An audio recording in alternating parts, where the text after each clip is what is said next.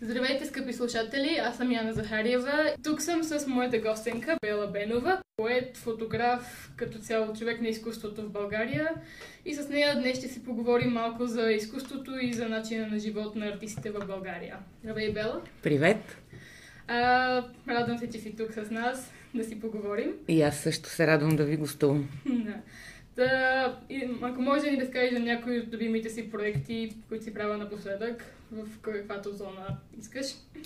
Чудесно, че точно с това започваш, защото именно съвсем скоро се осъществи един много важен за мен етап в най-любимия ми проект. Темата е морски фарове и аз вече мисля, че съм се профилирала окончателно като фотограф на морски фарове по света. Специалната важна стъпка, която се осъществи съвсем скоро, е, че пътуващата изложба «Дом на светлината», в която включвам фарове от най-различни места, успя най-накрая да излезе от България и бе представена в Прага в продължение на 2 седмици през декември. Нещо, за което съм много щастлива и много горда, че бях поканена да гостувам там. Поздравления! Аз лично съм виждала изложбата на фаровете и тя е прекрасна, така че се надявам всички слушатели да могат някой ден да и се насладят. И предполагам, че един от въпросите, които ще изникне от това, е защо фарове, защото фаровете не са главна тема на фотографите през повечето време. Защо фарове? Защото аз самата съм от Варна, морско дете, и съм израсла със светлината на един от варненските фарове, Стария фар на Галата. Защото символиката е много класическа, но я намирам за много красива. Пътеводната светлина, която показва пътя на моряците да се върнат в пристанището, от което са тръгнали, или пък на тези, които бедстват в морето, да открият път към сушата, към сигурността, към някакво спасение. И освен това смятам, че фаровете са много красив обект, чисто архитектурно, визуално, фотографски, документално за мен са вълнуващи. И другото удобство е, като обект за снимане не бягат много бързо. Другото нещо, за което ще си говорим днес, е всички знаем, че да си артист не е най-лесната работа на света. Да занимаваш се с изкуство като цялостна работа може да е трудно. От кога започна да се занимаваш с изкуство всъщност? Като занимание, още в някаква детска възраст са ми първите опити да пиша, както повечето тинейджери, разбира се, под влиянието на първите по-силни емоции, осъзнаване, всички конфликтни ситуации, които възникват в едно детско съзнание, когато прекрачва към зоната на възрастните. По същото време се разви първоначалния ми интерес към фотографията, все още лентова в онези времена, единствено лентова. Доста по-късно, след първоначалния ми интерес да хвана фотоапарат, се появиха първите цифрови камери. Да се занимавам по начин, който да става публичен и даже в един момент евентуално да носи някаква доходност, така че поне да издържа следващите стъпки на проектите. Това е сравнително скоро, може би в последните 6-7 години по-активно съм се насочила в тези две направления – писането и снимането, и най-вече в резултатите от тях много улеснява интернет цялото това нещо.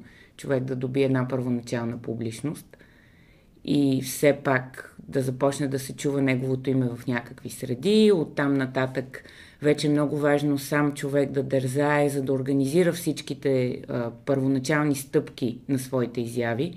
Защото колкото и да изглежда лесно, много млади хора, пък и някои не толкова млади, очакват, че в момента, в който сътворят нещо и при тях ще дойде някой импресарио, спонсор, издател, галерист и така нататък и ще им каже: браво, моето момче или моето момиче, това, което правиш е страхотно, хайде сега да го пласираме и ти да забогатееш и така нататък. Има и такива случаи, естествено, но те са по-рядко осъществяващи се. И ако човек се замисли над биографията на много известните творци, с които са се превърнали в популярни публични личности, те са преминали също през своите стъпки на усилия, които не са носили резултат дълго време, на борба с ежедневието, на това да трябва нещо друго да храни автора на изкуството, преди неговото изкуство да започне да го храни. Така че струва ми се, тези стъпки са задължителни за всеки творец, най-малкото да знае как е, преди да се превърне в звезда като авторката на Хари Потър, например. Продължавайки тази тема, трудно ли беше решението за теб да се занимаваш с изкуство и имаше ли нещо друго, което си смислила да се занимаваш преди това?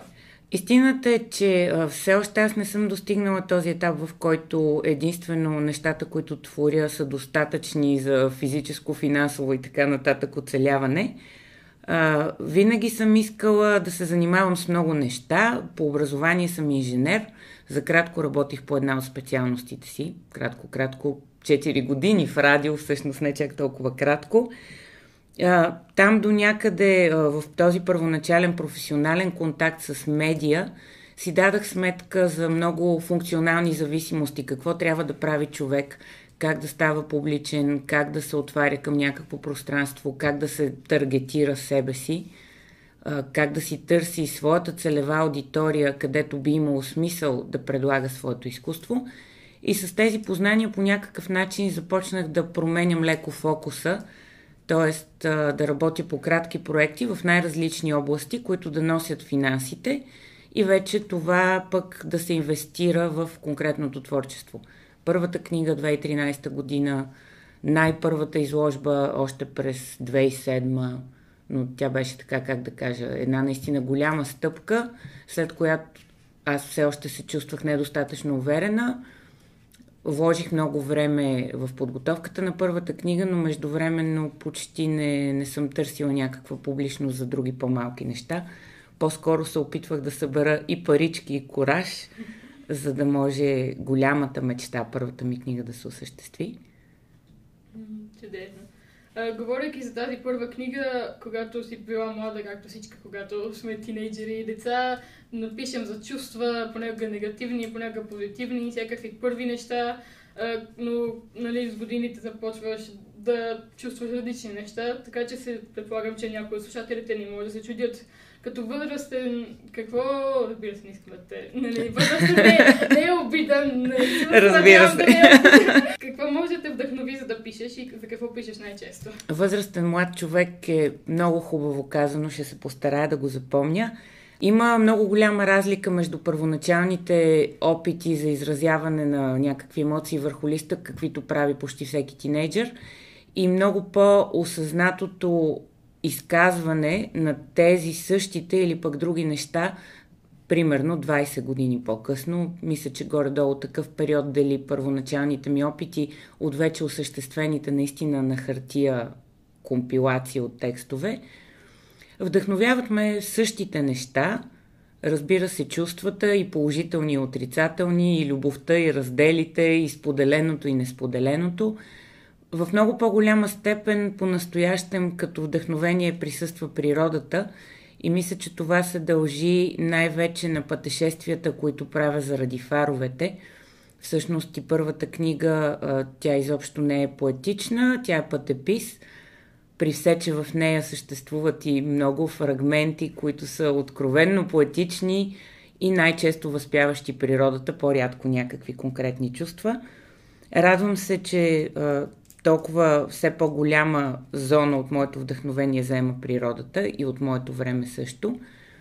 Мисля си, че вдъхновение може да се намери навсякъде. Всеки един предмет, емоция, среща, лъч, светлина може да ни накара да го изкажем по начин, който да е различен от една проста дума или едно просто натискане на копчето на фотоапарата. Да го изкажем така, че с продукта на нашия изказ да вдъхновим някакви други хора. Мисля, че това е смисъла на изкуството. Да породи реакция от среща, която да доведе пак до някакъв вид изразяване чрез изкуство, защото всеки човек, дори да не се изявява в някои от класическите форми, живопис, поезия, музика, всеки един човек е творец и поривите, изблиците на неговата душа и неговите реакции могат да бъдат произведения на изкуството. Няколко пъти спомена пътуванията си и си имала щастието да пътуваш до много места, особено за проекта с фаровете. Ако би искала да споделиш някои от любимите си истории от тези пътешествия? Истории, те са безбройни, трудно да се спра на някакви конкретни. Може би най-важното, което би представляло интерес за вас, младите, начеващи възрастни хора, е да се каже колко е лесно едно подобно пътуване. Защото много често хората си представят, че е нужна безкрайно сложна подготовка, безкрайно сложно финансиране, безкрайно сложна организация и така нататък. Нещата не стоят въобще толкова комплицирано. Аз пътешествам с велосипед по фаровете, когато правя такива организирани пътувания. Иначе се е случвало да се добера до някои фарове по най-различни други начини.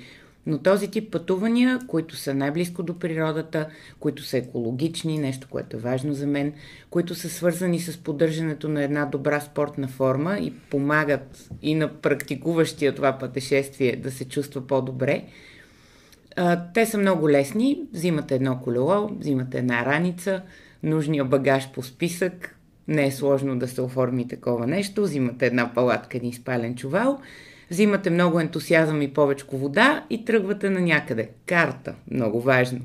Може да е аналогова, може да е дигитална, най-добре и двете.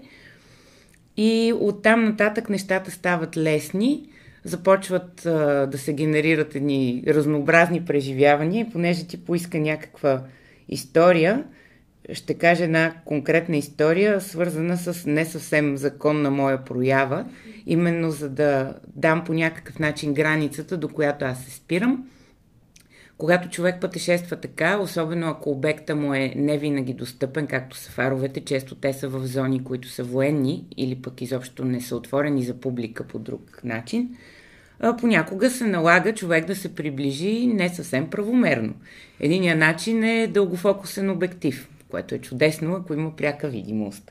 Когато няма пряка видимост обаче, се случва човек да прекрачи малко границата на закона. Изобщо не подстрекавам вас, младите хора, към такова нещо, но е много важно да се преценява кога може, кога не може. Например, в Турция един фар, който се пазеше от две момчета в армейска униформа с автомати, там беше абсолютно изключено да прескачаме всякакви огради, но успяхме да издебнем да заснемем фара, докато те си правеха обиколката около него и са точно от другата страна, и после се криехме зад едни кофи за буклук.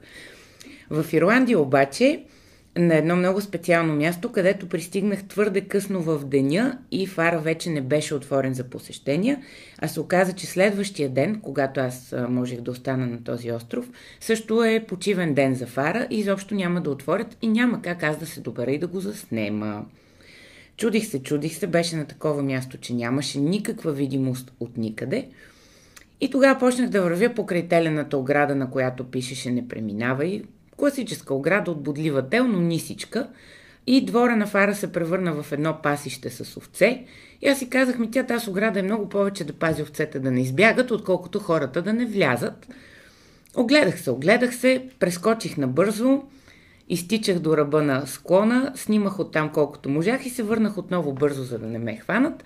В цялата тая бързина, естествено, бях едни дънки назад, защото те пострадаха, колкото и да се старах да прескачам тази ограда внимателно. Но пък остана целият вълнуващ момент от все пак преминаването на някаква граница. И си мислех как, ако правя изложба в Ирландия, точно тази фотография може би не трябва да я показвам, защото от нея ясно се вижда, че е заснета от точка, която не е достъпна за зрителя, но може би точно тази снимка няма да я включвам. Така, това предполагам е едно добро послание за всички бъдещи фотографи и пътешестващи, да пътешестват колкото искат, но да внимават да не ги хванат на някои места.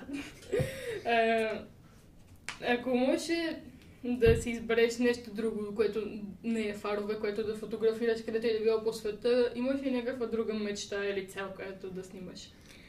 Истината е, че никога не съм си поставила фаровете като фотографска цел, просто те в един момент изместиха всякакви други останали обекти, разбира се, не на 100%, но в много голяма степен. Все още, естествено, има едни определени такива моменти на слънчев лъч през облаците, отразена светлина от някъде. Най-често са абстракции и то почти винаги ги засичам така в градската среда, когато не разхождам със себе си професионалния фотоапарат. И тогава снимам с телефона, снимам просто за да уловя момента, да си запазя усещането към това, което съм видяла, защото фотографията за мен е най-вече светлината. Конкретният обект няма значение, една снимка е въздействаща и тя казва нещо, ако в момента на натискане на спусъка или копчето на дисплея или какъвто и да е инструмента, човека, който го извършва, наистина е почувствал някакъв контакт и взаимодействие със светлината и иска да предаде именно това. Говорейки за предаване на неща, може да се обърнем и към една от другите твои изяви, която е поезията. За много млади хора, включително и за мен, поезията е едно такова много странно и абстрактно нещо. Аз, когато преди 2 години трябваше да пиша поезия като задача в училище, ми се струваше изключително странен този жанр, защото не е буквално разказване на история, както ти идва, едно такова подредено. И за много хора това ги отблъсква от поезията и те си казват, това е остаряло, това не ми харесва, защото не мога да пиша така. Мислиш ли, че поезията е нещо, което младите хора в момента също могат да пишат и също могат да му се наслаждават? Смятам, че все повече това е така. Най-малкото, ако погледнем в каква голяма степен младите към момента автори, които публикуват своите стихосбирки, използват някакви форми на бял стих. Даже има такава тенденция, че вече не е модерно и интересно да се пише в никой от класическите рими. Разбира се, има автори, които го правят, има автори, които комбинират едното и другото. Смятам, че поезията е въпрос на някакво чувство, някакъв импулс, който идва в сърцето, в душата, в ума, но някакси за мен поне той идва отвън, идва свише и тези думи, те не са изобретени от мен, които излизат на листа. Те са ми, поне в моя случай, някак си дадени и ако аз успея достатъчно бързо да ги запиша с химикалката на листа или като съобщение на телефона или даже понякога ми се е случвало в банята, пускам много гореща водата и пиша по огледалото, защото просто няма как по-бързо да стане, а те думите идват като приливна вълна и понякога човек ги изпуска. Така че там не смятам, че трябва да има ограничения по форма. Вече всичко може да се нарече поезия. Някои хора твърдят за други, че това не е поезия, онзи или унази не е поет. Но струва ми се, че времето, което хабим в поставяне на подобни етикети, ако го използваме в това да потърсим в себе си извора на вдъхновението, ще е много по-добре. И тогава ще можем и ние да сътворим поезия или нещо друго, вместо, както е модерно сега, като израз да се казва, да хейтим околните. Правя това отклонение от твоя въпрос, защото с тази свобода, която интернет дава и с вече не чак толкова сложното издаване на книга, преди много години в предходния политически режим, не всеки можеше да отиде в едно издателство, да даде там един файл, да плати едни пари и ето книжка готова. Сега вече и така става. Има всякакъв вид сам издат, ако човек иска да е на хартия, ако не блогове, форуми, фейсбук страници и така нататък. Цялата тази многота, ако така мога да кажа, според мен е само за добро. Естествено, човек вътре може да се загуби и да трябва да пресее страшно много посредственост или неща, които не му допадат, докато стигне до своето, но пък е хубаво да има много, защото това много вероятно ще генерира още повече и сигурно, особено вие по-младите, които сте едно поколение след мен, когато виждате тази леснина, по-лесно бихте се вдъхновили, за вас няма да е сложната задача, дадена от преподавателя, ето тук сега по образци от класическата поезия и ние да пишем нещо, а пък то е трудно и досадно и така. По-скоро някъде ще попаднете на нечий блог, на нечия страница, ще прочетете няколко фрази, които носят своята поетичност и ще осъзнаете, че и вие изпитвате подобни неща и можете да ги изкажете по подобен начин и вероятно сред вас така ще се раждат поети, които ще бъдат се признати поети. Да се надяваме. Сподели ни, че си имала някои доста спонтанни мисли за поезия и начини да ги записваш. Мислиш ли, че е по-лесно и някакси по-добре се случва, когато поезията и каквото и да било се случва спонтанно или трябва да има преди това подготовка, дълго размишление? Не зная как е за другите хора. С някои автори съм коментирала понякога. И повечето споделят, че и за тях е нещо, което идва свише, бива им сякаш дадено по някакъв свръхестествен начин, някакъв вид озарение и е просто въпрос на неговото подреждане по листа. Разбира се, преди да се стига до публичност и публикуване, особено на хартия, всичко е добре да мине през редактор, и аз съм привърженик и коректор, и това да са отделни хора. Най-малкото от уважение към читателя. Има едни такива задължителности, които са граматика, правопис, пунктуация. Много видове свободен стих елиминират част от тези неща. Не съм заклет противник на това те да се елиминират, стига да не уязвява смисъла. Има хора, които казват, че в момента младите хора в България някакси са забравили как да се наслаждават на изкуството, че вече не четат поезия или не гледат фотография. Някога мислила ли си, че ако се беше преместила някъде и беше правила изкуство в друга държава, би ти било по-лесно? Истината е, че с хода на времето осъзнавам колко по-лесно е тук. Лесното аз го намирам най-вече в това, че България е малка държава като територия и население, сравнена с държави, които са известни във всички сфери на изкуството, като някакви центрове, например Германия, Франция, Англия. Много по-лесно е за мен да реализирам своето творчество в София или в родния си град Варна, отколкото би ми било в Лондон или Берлин. Макар че ако бях израснала в Лондон или Берлин, може би нямаше да ми се струва чак толкова трудно. При все това аз съм от малко по-old-fashioned, старовремските хора, и големия мащаб ми се струва по-труден за администриране и за овладяване от един единствен човек. Там би било по-добре зад твореца да има екип, да има някакъв вид меценат, както имало едно време преди години и векове. Смятам, че България е чудесна сцена за творци в най-различни области, защото най-малкото това, което се смята, че преди е било затворено, не е имало толкова много разнообразие. Хората, които смятат твърдо, че е така, сега имат много разнообразие и би трябвало да му се радват. Тези, които не са убедени и не набеждават предходния режим в някакво ограничаване, те пък могат сега съвсем обективно да сравняват и да извадят положителното и от едното и от другото. Смятам, че във всички времена в нашата страна е имало автори, които са и ще продължават да бъдат конвертируеми във всяко едно изкуство. Художници, музиканти, поети, писатели, скулптори, вече и в по-съвременните дигитални изкуства, които може би се позовават на някои от класическите изкуства, комбинират и с друго. Включително даже ако погледнеш и програмирането, като някаква форма на творчество, би могло да граничи с изкуството. Там също сме добри, в науките сме добри.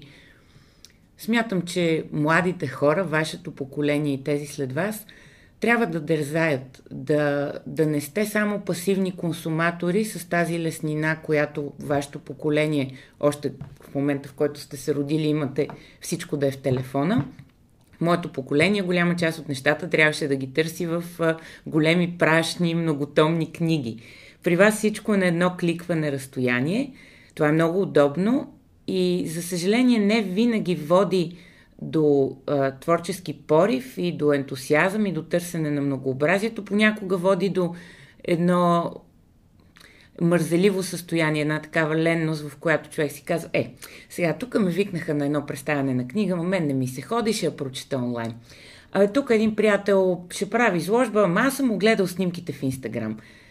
Това, ако бъде преодоляно като инерция, мисля, че много повече постижения ще имаме и като националност на световния пазар на изкуството, и всеки един от творящите хора сам за себе си. Какво се надяваш да видиш в българското изкуство и в българската младеж, така да кажем, в бъдеще?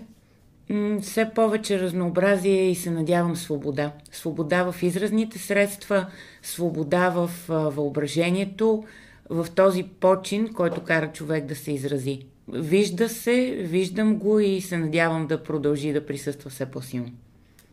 Благодаря на Бела Бенова, която беше с нас, и се надявам, че нашите слушатели са се насладили на този подкаст и ще продължат да го слушат, за да мога аз да продължа да го водя. Благодаря.